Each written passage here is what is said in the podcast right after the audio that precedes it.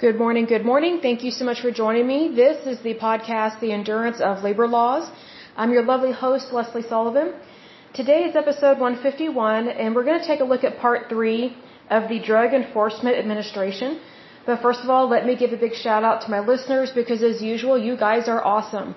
So a big shout out to Oklahoma, Virginia, California, Texas, New York, Pennsylvania, British Columbia, Illinois, Oregon, Ohio, Massachusetts, Florida, Alabama, District of Columbia, Minnesota, Washington, Colorado, Indiana, Rhode Island, Kansas, North Carolina, Nevada, Michigan, Iowa, New Brunswick, Louisiana, Connecticut, and Manitoba. In terms of countries, the United States, Canada, the Russian Federation, the United Kingdom, the Netherlands, Slovakia, South Africa, Japan, Denmark, and Uzbekistan. Good to see all of you. So this podcast is definitely growing. Good to see all of you. Okay, so as I've said before, this is part three of the DEA, and again, that is the Drug Enforcement Administration. So we're going to start out by first talking about a little bit about their budget because it is very um, drastically large and overinflated. Um, they are spending way too much money for the work that they do, and this is one of these agencies that has made itself uh, militarized. And I'm very much against that, and it's actually unconstitutional for a federal agency to be militarized, meaning they have military weapons, they have um, you know, specific aircraft and things of that nature that is only supposed to be within the military. The military of the United States is the armed forces. So you have the Army, the Navy, the Marines. What's the other one? Army, Navy, Marines, and there's a fourth one. I can't think of the name of it because I don't know everything. Air Force and things of that nature. But anyway, so it's one of those things that we need to be careful what agencies we give power to and how much money we give them also, this is the same agency that they are quick to seize millions, if not billions of dollars. So we need to be very much aware of that because that is an issue. And we want to make sure that we are not allowing people to just do whatever they want, whenever they want, whenever they are working for a federal agency because whenever someone works for the federal government, they work for the American people. Unfortunately, when you're dealing with billions of dollars, sometimes people get a little money crazy and it turns into greed. And I think that is what has happened here. So let's take a look at their budget here. Um, it says in 2018 the DEA budget was 2.086 billion dollars, and that's billion with a B. And what I find interesting is that this is a side note. There are agencies that spend billions of dollars a year so whenever it says a budget, just FYI, that means the money that they get. It doesn't mean, hey, we want this money. We might get it. No, they, they are given this money. And the power of the purse is with Congress. So that's why it's very important that people realize who they elect if they are good or not. And they understand that, you know, money is money and we need to protect our currency. So if you elect people that just overspend and overspend, it's like a spoiled, rotten little kid, like an only child, that doesn't understand that, hey, sometimes you need to pump the brake on your purchases. Well, the DEA is a perfect example of not pumping the brake. This is only one agency that has spent a little over 2 billion or 2.086 billion dollars in just one year, and that was in 2018. And here's the thing, these federal agencies, they never ask for less money. It's always more, more, more, give us more. It's never less, it's always more. It also says $445 million was spent on international enforcement and $1.627 billion was spent on domestic enforcement. Really? So just think about what all that means in terms of them spending that kind of money doing who knows what in the United States because domestic means here on U.S. soil. International, of course, means, you know, in the rest of the world, the rest of the planet. This is ridiculous that they are spending $1.627 billion on whatever they do in the United States. Whatever work that they're doing here is ridiculous. So they don't really need all these helicopters and aircraft And they don't need to be militarized if most of their work is taking place in the United States because you're, you're dealing with regular everyday citizens. You're dealing with the public. See, this is why it's very unfortunate whenever these agencies are, are, are given too much money and given too much control, and the DEA is one of these agencies that I think they're kind of worse than the EPA, you know, from what I can tell. So it's very concerning to me. So some of the things that they're spending money on is uh, breaking foreign and domestic sources of supply um, of cannabis. They want to eradicate it. They want to suppress it. Um, they have domestic enforcement. They have research, engineering, and technical operations. Um, they also list Foreign Cooperative Investigations Program, Intelligence Operations, which is the financial intelligence, operational intelligence, and strategic intelligence, as well as the El Paso Intelligence Center. Seems to me like they're using um, or have a lot of intelligent people, but they're so stupid they're spending billions of dollars. So we need to work on that, get some smart people in there, not stupid people. And then they also have drug and chemical diversion control. I don't know what that means, but I'm guessing it means punishing Americans for needing a prescription because these are the people, it's not just the FDA that tries to limit what medications we can get. Hence, sometimes some of us really suffer from that. But it's also the DEA. So just be aware of that. It says here they also work on a reduction of drug related crime. So basically war on crime. It's, it's dumb. And uh, they also work on reduction of violence, and that costs $181.8 million to do that kind of work. I think that's stupid. But they're funding state and local teams and mobile enforcement teams, really. I think it's really bizarre that they're spending $181.8 million to reduce drug related crime and violence, but yet we never see anything of it. You know what I mean? It's kind of those things like, Usually when someone spends a lot of money, you notice it, you see it. But these people, they are very hidden. And you know, there's a time and place to be hidden and there's a time not to be hidden. So I think it's very interesting that a lot of what they do, we are not made aware of. Especially when it comes to spending our money because it's our tax dollars. You know, that, that bugs me. Um, there's also, uh, anti-legalization education. So they, they spend about $3.3 million on anti-legalization education in regards to uh, cannabis and things of that nature because these people hate marijuana, although I bet a lot of them have smoked a joint. So I, I think it's kind of hypocritical, but it talks about uh, training for law enforcement personnel. They have youth programs, which if it's anything like the DARE program, I hated it. It just made kids want to do drugs. It was horrible. Um, it says support for community-based coalitions. I've never heard or seen them do that. And then sports drug awareness programs. Well, you know what? That's really, you know, I think that's kind of dumb because that's like trying to tell the NFL what to do. Good luck with that. So I'm not real impressed with that. But needless to say, these people are spending so much money. They don't know what the right hand compared to the left hand is doing. I think that's a big issue. So they definitely need to be audited and be audited multiple times a year, considering that they are spending so much money it's my personal opinion that the more money a government agency spends, the more they should be audited, just to make sure that they are doing everything on the up and up. That's my personal opinion. Because it's not like they're spending $5 here, $5 there. They're spending over $2 billion a year at this point in time.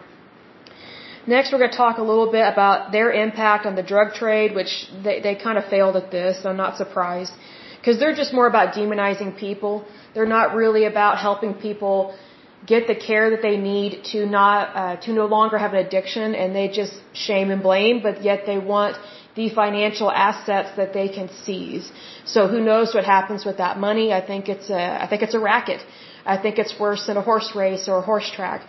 Um, I think there's a lot of um, unethical behavior. It may not always be illegal, but I think there's tremendous unethical behavior taking place within the DEA. It says in 2005, the DEA seized a reported $1.4 billion in drug trade related assets and $477 million worth of drugs. That's just one year. Okay, and here's the thing. That's just things that they seized. That doesn't include the budget that they're given from Congress which is our tax dollars.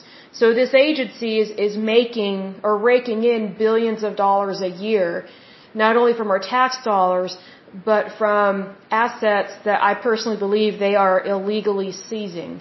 That's my personal opinion.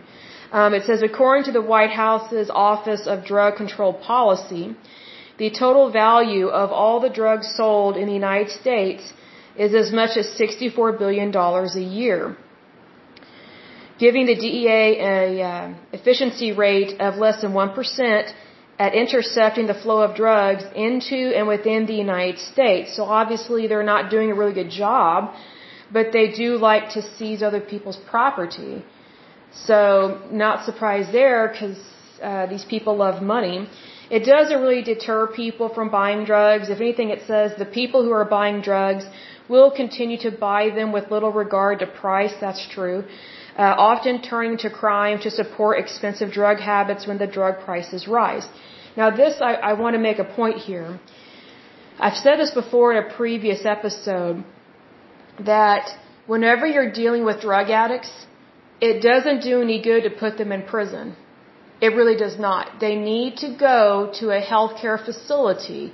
Basically, like what those uh, expensive drug rehab places are, like for movie stars, that's where these drug addicts need to go. Prison is not the solution to this because a drug addiction is not it's it's not immoral per se to have a drug addiction. Um, it's well, let me rephrase that. Technically, if you're misusing your body, it is immoral. But here's the thing, and, and God doesn't like people to misuse their body in any way, shape, or form. But it's not illegal to have a substance abuse problem. Unfortunately, the government picks and chooses which vices people can have and which ones they cannot have.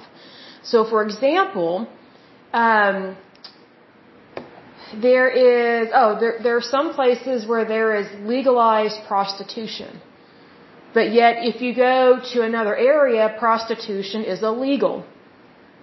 Well prostitution is still grotesque in that it's usually a woman that is trapped or a little girl that is trapped in the sex trade traffic or sex trade trafficking industry and is being used for sex. One area is legal, one is not, depending on where you are in terms of jurisdiction and location. Now, does that come across to you as a government that actually values human life? No, it does not. So, what I find very interesting is that the government demonizes many drugs. It's not just marijuana, it's not just cocaine or heroin or opioids or whatever the case may be. The DEA, very much like the FDA, likes to control our, our private lives, and that's not right. You know, if someone wants to smoke a joint, I don't care. I'm not their mother, I'm not their nanny. It's not my business, I don't care. You see, whenever you over enable your government to dictate what you do in your private life, you're basically creating a nanny state. And that is never appropriate in any country on the face of this earth because most people don't need a nanny because most people are over the age of 18. So that means that they are an adult. Now there are some places where I know there's I'm trying to think there's some countries where guys are drafted. I think it's Iran. Um, guys are drafted. I think age uh, 17 or 18 into the army, and it is required that they serve in the military for like a year or two. Um, so sometimes they are considered an adult at age 17. I think it varies. It depends on the country. But my point is this. You know, a drug habit is just that. It's a drug habit. If somebody wants to do a drug, they're going to get it, whether we like it or not. And so what, what the government does is it, it chooses and prefers to just lock people up because they consider it to be they consider a character flaw to be a, a legal offense when it is not. I mean, locking someone up for smoking a joint or even doing heroin or shooting up, to me that's like locking someone up for using the F word. I mean, yes, I don't like it.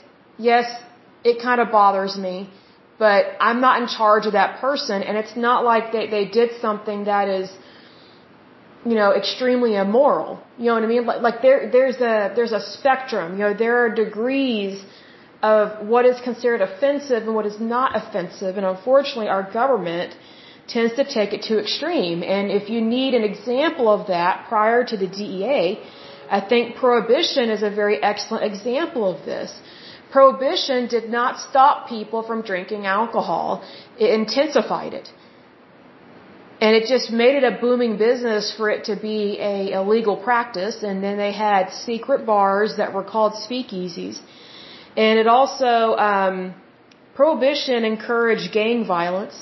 Um, there was a extreme increase in gang violence, murder, uh, prostitution, drugs.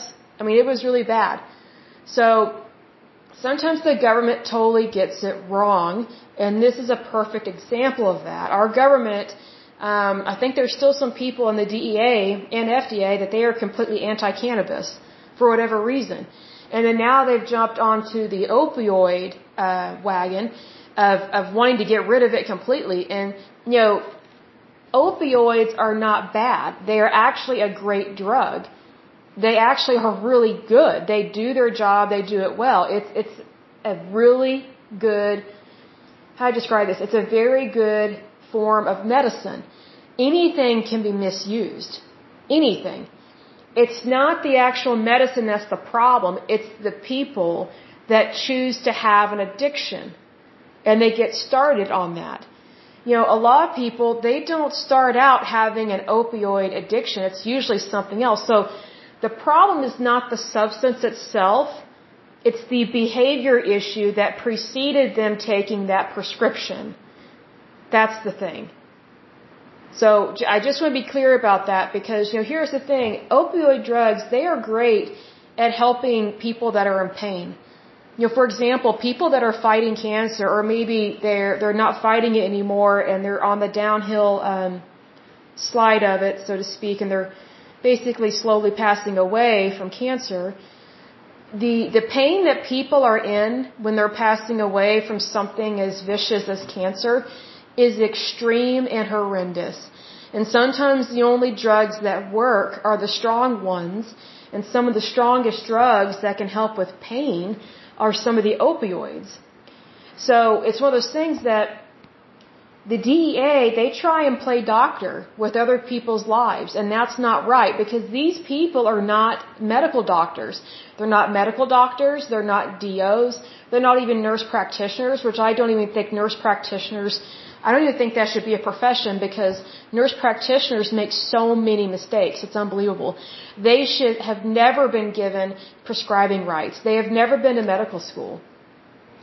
I mean, why would you go to someone that's never been to medical school and yet expect them to be able to make a medical decision about your health or properly diagnose you? The schooling is completely different. It's not the same as medical school. They should not have prescribing rights and they typically don't know what they're doing. And I know this from going to a couple of different nurse practitioners and it's it's just ridiculous. It's like what am I paying for? I mean, you're you're basically paying for a doctor's price, a doctor's visit, but you're seeing a nurse practitioner.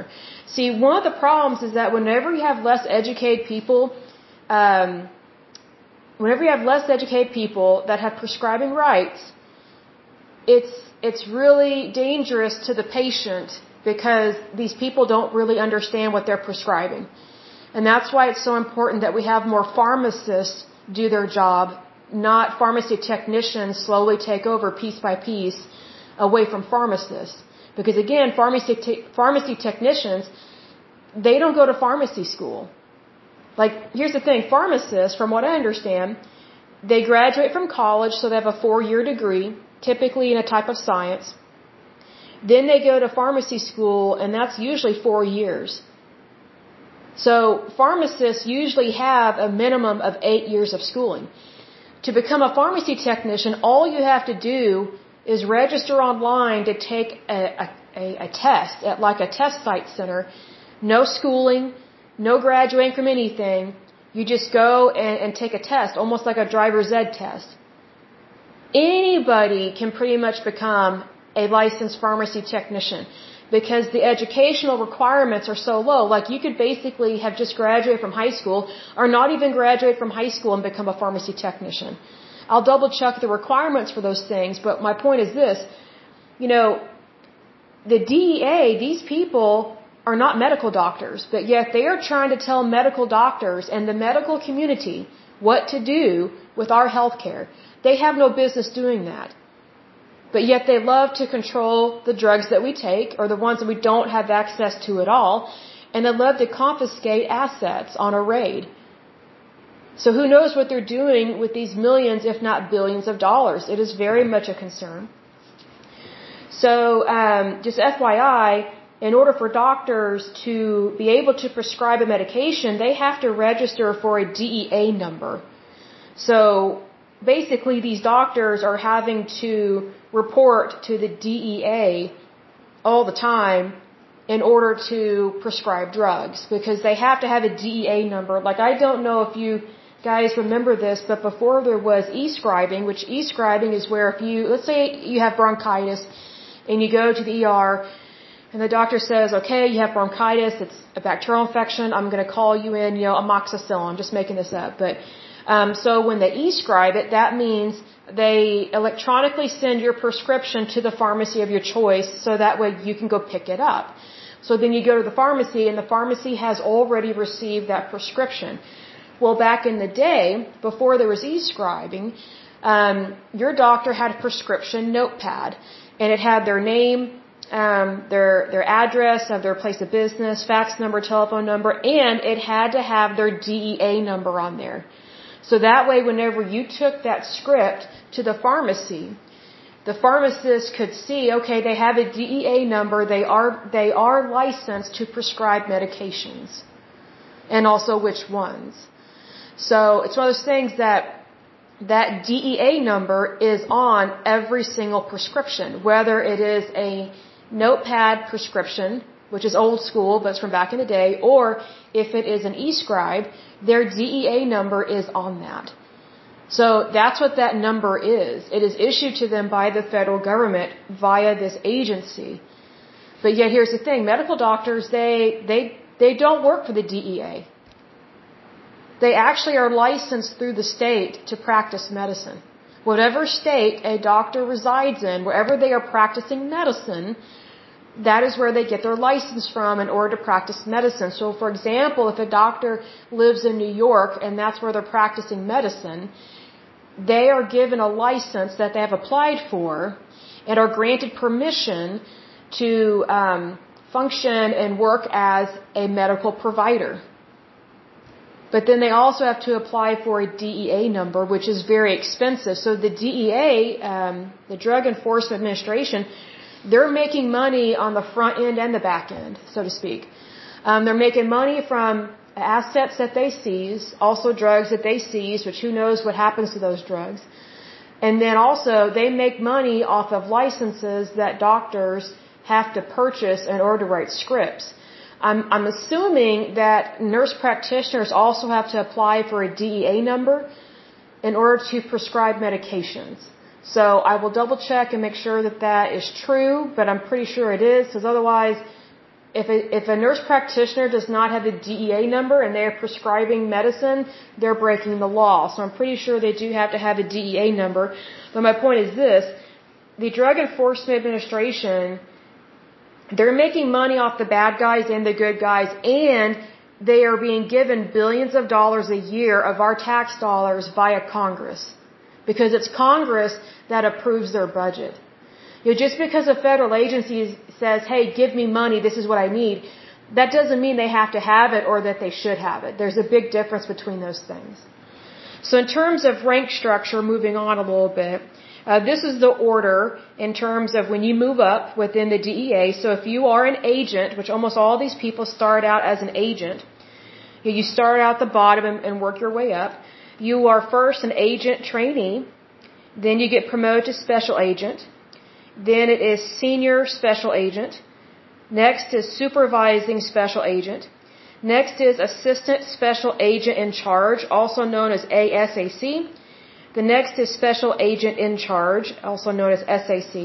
If you are in management, the the way that you get promoted there is you start out as an assistant administrator, which again, we've talked about this in times past. That word, that word administrator is just a fancy a term for a professional paper pusher. They don't really actually do anything. The next grade up from an assistant administrator is associate deputy administrator. Then we have deputy administrator. Next is principal deputy administrator. Next is chief of staff. And then finally is administrator of drug enforcement. So the big kahuna there, right? Now we're going to talk a little bit about some criticisms of the DEA, which this should not surprise anybody. It says the DEA has been criticized for placing highly restrictive schedules on a few drugs, I would say a lot of drugs, that researchers in the fields of pharmacology and medicine regard as having medical uses. So again, it's as I've said in times past, it's not just the FDA that blackballs Americans from getting the proper medicines and medical care that they need. It's also the DEA. And the federal government enforces this. So that means they're okay with it and they approve of it. So that's why you need to be careful who you vote into office.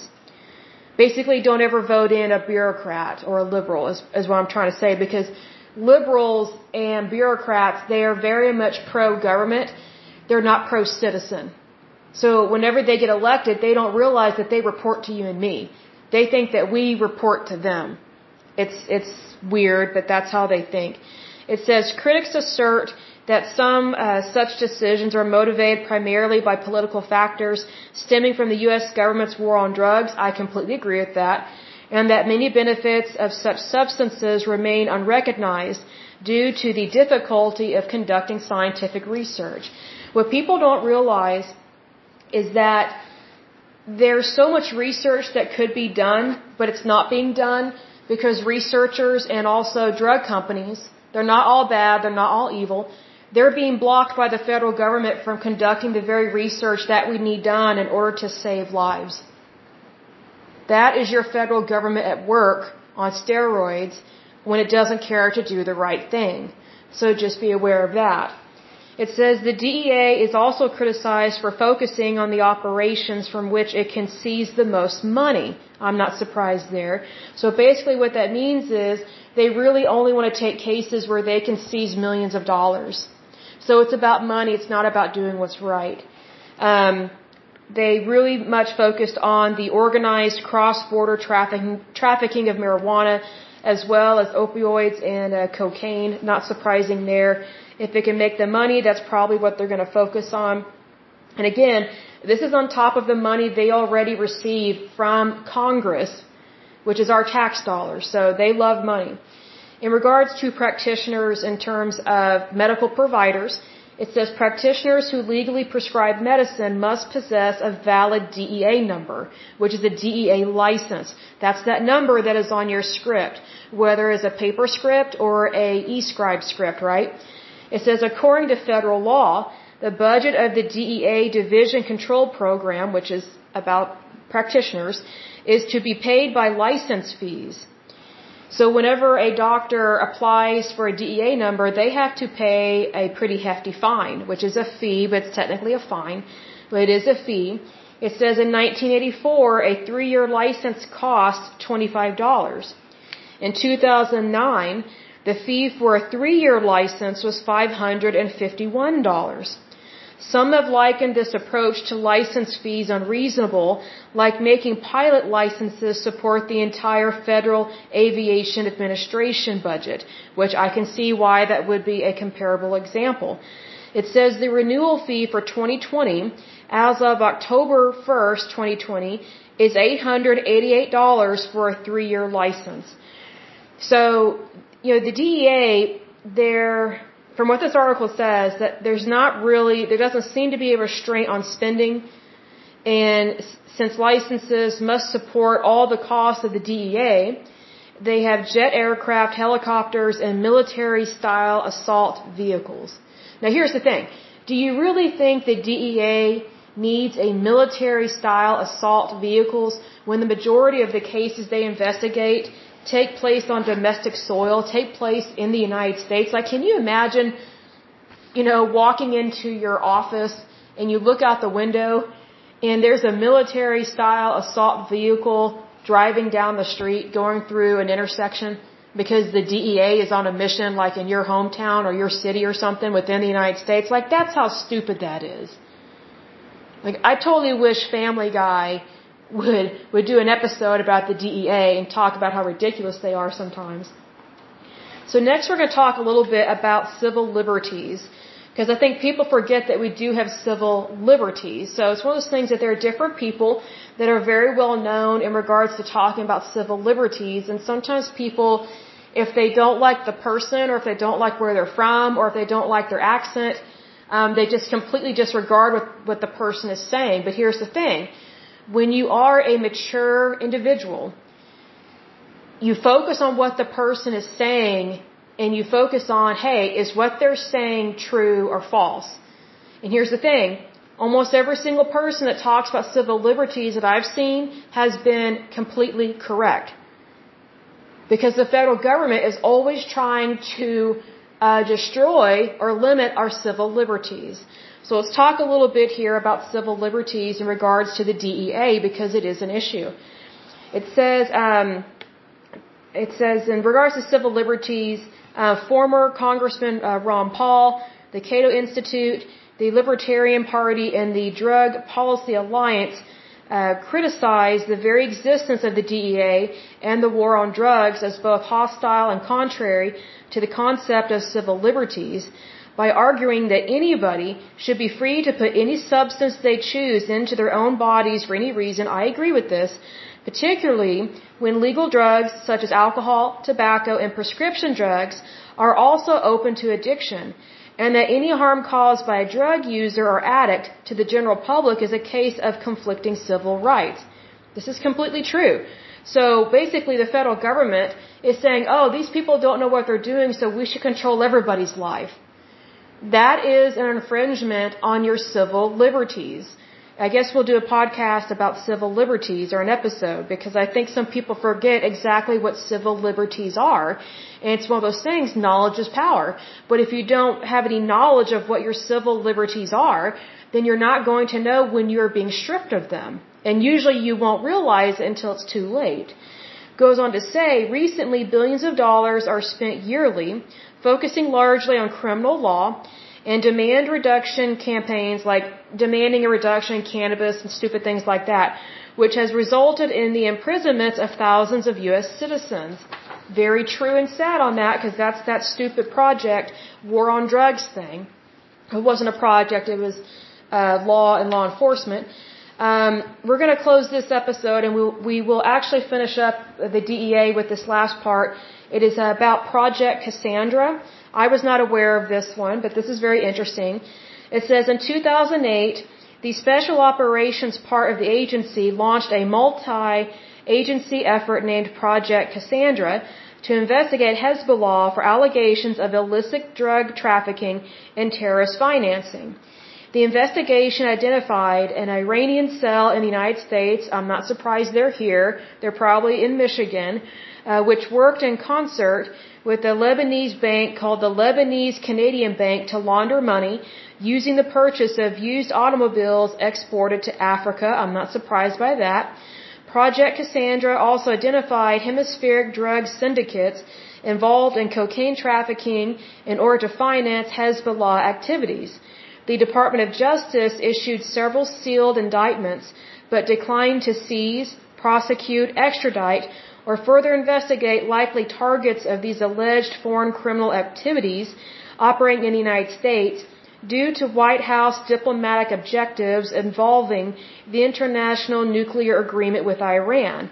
See, that's what happens when um, not so good countries get access to nuclear power. Uh, people get scared to actually call them out on stuff. So we look weak. We shouldn't, but sometimes we do. It says on December 22nd, 2017, the Attorney General Jeff Sessions ordered a review of prior cases in the project. Who knows what's going on with that because there has been a change of power in the United States in regards to who is the president. And I honestly don't know if uh, President Biden is up for the task of reining in the DEA or handling Hezbollah or Iran or any of that because you know, President Biden, he is extremely old. God bless him. Um, he's had a couple brain aneurysms. He should not have been elected president because I don't think he's mentally capable of handling the job. I think really his staff are just babysitting him. Um, I think he's just a puppet on a string, unfortunately, with this. And so I think it would have been one thing if he if he had been elected like if he had run for office and won like 20 or 30 years earlier, I think he would have made a better president. Even though I would not have voted for him um, because he's a Democrat, I think he would have been better able to handle international issues and situations. Um, I just kind of I get concerned whenever I see him in interviews and whenever I see him um, interacting with other international leaders because, I mean, it's just sometimes these other international leaders, it just looks like they have a look of pity on their face because they know that he's not with it and he's too old for the job and he's not healthy enough for the job. Um, it's one of those things that I don't think people realize that when someone has multiple brain aneurysms and they are as old as President Biden, um, they do not have the same kind of judgment as someone who has not had several brain aneurysms and is not um, extremely old.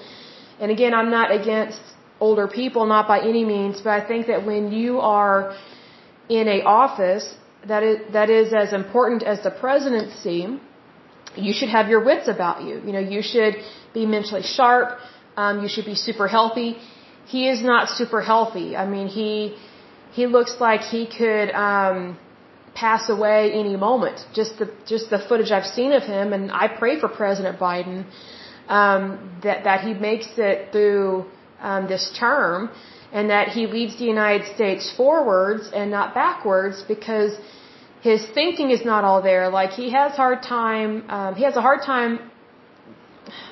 How to describe this? He just has a hard time being president. I, I, I hate to say it like that, but it's true. And I was surprised. Um, he he even did partially okay during the debates, and even then, um, I couldn't even watch all of the debate because it was just too intense for me. I just felt like there wasn't decorum, there wasn't any class, and that is coming from both uh, the Democrat and the Republican that ran. So I'm not um, showing favoritism by any means. I'm just saying that you know, it, it, when people are running for an elected office, it never hurts to show decorum in class because whatever you say and do is a direct reflection of you and whatever you stand for. And so, you know, what's interesting is that prior to Biden running for president and winning, he was kind of a moderate Democrat. Like he was not this extreme liberal. But because he is surrounded by extremists and liberals, and he, he's kind of a doormat. They're just passing all this crazy stuff that every crazy liberal nutbag wants to see happen in the United States. And I guess we should go over some of the legislation that has happened within his presidency and that is um, that his um, his people are wanting to get passed, whether in the House or in the Senate or Congress or whatever. Um, you know, we need to be very careful about who we elect to office very careful. Um, you know, we should never elect someone to office that cannot physically handle the job, that is not mentally alert, because first of all, they represent the American people, but also they are the guardian, basically, of the American people. You know, he's our leader, and he's not a very confident leader. Like when when President Trump was president, I wasn't worried at all about his health. I mean, President Trump is a very healthy individual. Um, I don't agree with everything that comes out of his mouth, you know, that's for sure. But um, you know, I never, I never worried about what he would say or do, especially in regards to um, the international platform whenever he was representing the United States. Um, you know, President Trump always came from a place of strength. He made very clear to other countries that we are not a doormat and you're not going to use us for our resources or our money. In comes President Biden, and now we are the doormat of the world. And people view us as their personally, uh, personal piggy bank because that's how liberals uh, view money. They just spend it, spend it, spend it, and it's always someone else's money. It's never their own. Um, you know, there's, I think it's the Green Deal. I think it's what it's called. Um, with the Green Deal, I have to double check this. Um, they're wanting to, Democrats, I should say, are wanting to impose a 70% tax on anyone that makes over $10 million. That is insane.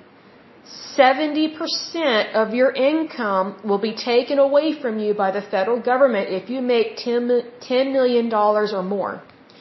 Now there may be some people that think that, hey, that's great, they can afford it. Here's the thing. They cannot afford it, and we cannot afford it. And here's why. It's the rich that create jobs. It's not the government. So let's say, for example, you know, you work for a company and let's say they make $100 million a year. Well, let's say the government taxes them 70%. So that means the government is going to get $70 million of that, of your company's profits. So then the company that you work for will only have $30 million left over. That means that 30 million might sound like a lot, but it's actually not. Because if you think about all the bills that a company has to pay. We're talking payroll, benefits, um, mortgages, any kind of property damage, licensing fees, permits, all this stuff. And also, you know, every company needs to have a surplus. Like, like that's, that's what every company wants. They want to be so financially stable that they have a profit every year, not a profit loss. Here's the thing if the federal government is taking 70% of someone's income, that is a huge loss to our economy because what people don't realize, at least a lot of people, um, the federal government does not create jobs and it does not create money. It taxes money and it takes it. So whenever you pay taxes to the government, your money is taken out basically of, of the circulating money system within the United States. And you know, what do I mean by that? Okay, so let's say for example you go to McDonald's and you buy a Big Mac. I'm just making this up, but let's say you buy a Big Mac and it's five dollars. Well, that five dollars goes towards McDonald's. McDonald's makes a profit, and from that profit, McDonald's pays their employees, pays their benefits, and then buys more food ingredients to make more Big Macs. So that way they can still continue to meet the supply and demand of their consumers and their clients, right? Also, there are some owners of McDonald's, because some of them are privately owned. I think they're franchises.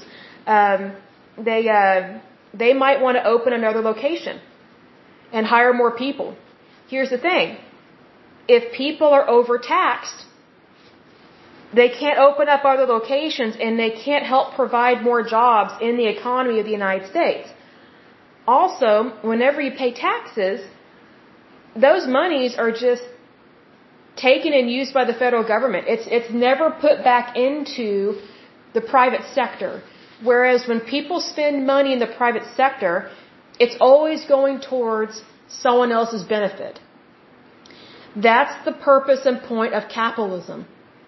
That's how capitalism works. Whatever money you earn or spend or make, when it's spent in the private sector, it's always going to impact somebody else, which will help somebody either have a job, keep a job, or create a job. But however, whenever you are taxed, those tax dollars go to the federal government.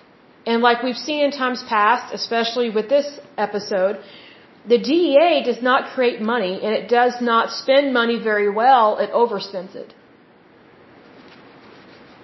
So that's what I mean by the government takes money out of the circulating system of currency within the United States. Whereas in the private sector, it's just, hey, I'm paying for shampoo and conditioner at Walmart or I'm going to McDonald's and I'm getting a Happy Meal, or I'm going to the car dealership and I'm buying a car. Whenever I purchase something and I buy something, I'm actually helping someone else to stay in business, provide jobs for other people, help them have access to medical care and benefits.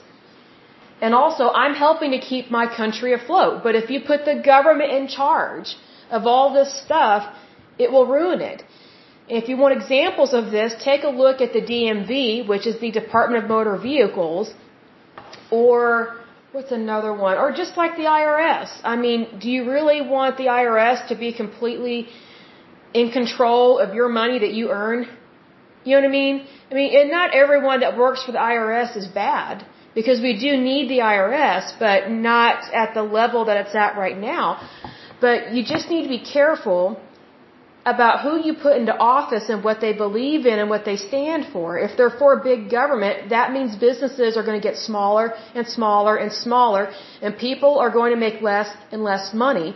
And let me say this, you know, if rich people make less and less and less money, we're not going to have as many jobs because it's rich people that create jobs, wealth, and revenue because they create industry. They start businesses. You know, most rich people are entrepreneurs. And so if you're taxing entrepreneurs 70%, that's punishing someone for doing well. That's punishing someone for working hard. Is that the American way? No. Is that how we're supposed to treat people? No. It's not appropriate. Like we are not the Soviet Union because that's what the Soviet Union did to people.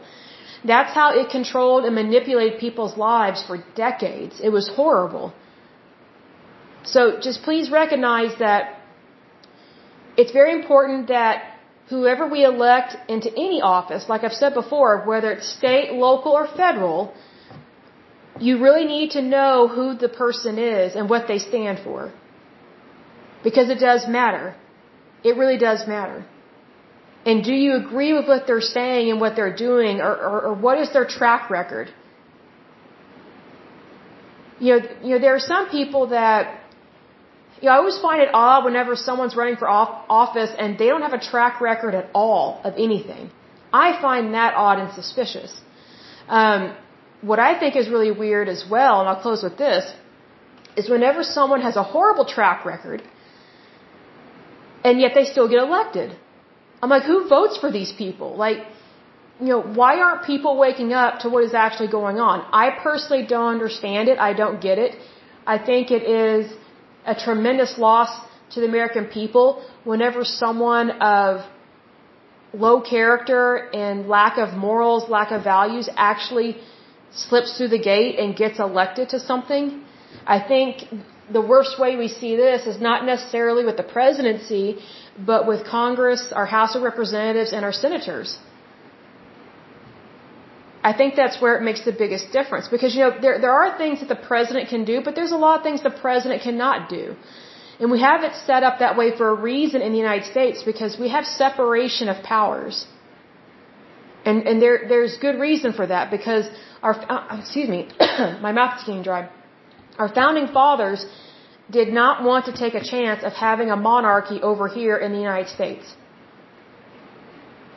They wanted to start something new, something pure, something better, and it's one of those things, whenever you leave what is bad, you can't go back to it. So that's why we have different branches of government is so that not one particular branch of government has complete, complete control over the United States. Because it is the people of the United States that own and operate and decide what happens here. So please be aware of your authority as a citizen of the United States and be very careful and be intentional about who you vote for. Don't just go in there and vote willy nilly, as they say, and just like, well, I like their name, I'll, I'll, I'll elect them, or I'll just vote for the same person I've always voted for. I don't know what they do or what they stand for, but hey, you know, they, they served previously, they must be good. That's not always the case. We really need to stop having career politicians. It's getting really old because, you know, the, these positions of political power were never meant to be career uh, opportunities. They were never meant to be a lifetime of serving in public service. So that's why we need to limit term limits as much as possible. Like we need to have term limits on every single I would say, elected position because if, if the term limits are not limited, then you take a huge risk of keeping the same bad people in office over and over and over again. I think we need to, I think we need to update some things in regards to that. Um, but that's just my personal opinion because I've noticed some corruption over the years with just the same old people that keep getting reelected and reelected, and it's like we never have real change. Um, it's just it's just a talking mouthpiece that you know basically collects an income but doesn't really do anything whenever they go to Washington. So I, th- I think that's very sad for the American people because I think we deserve better in regards to that.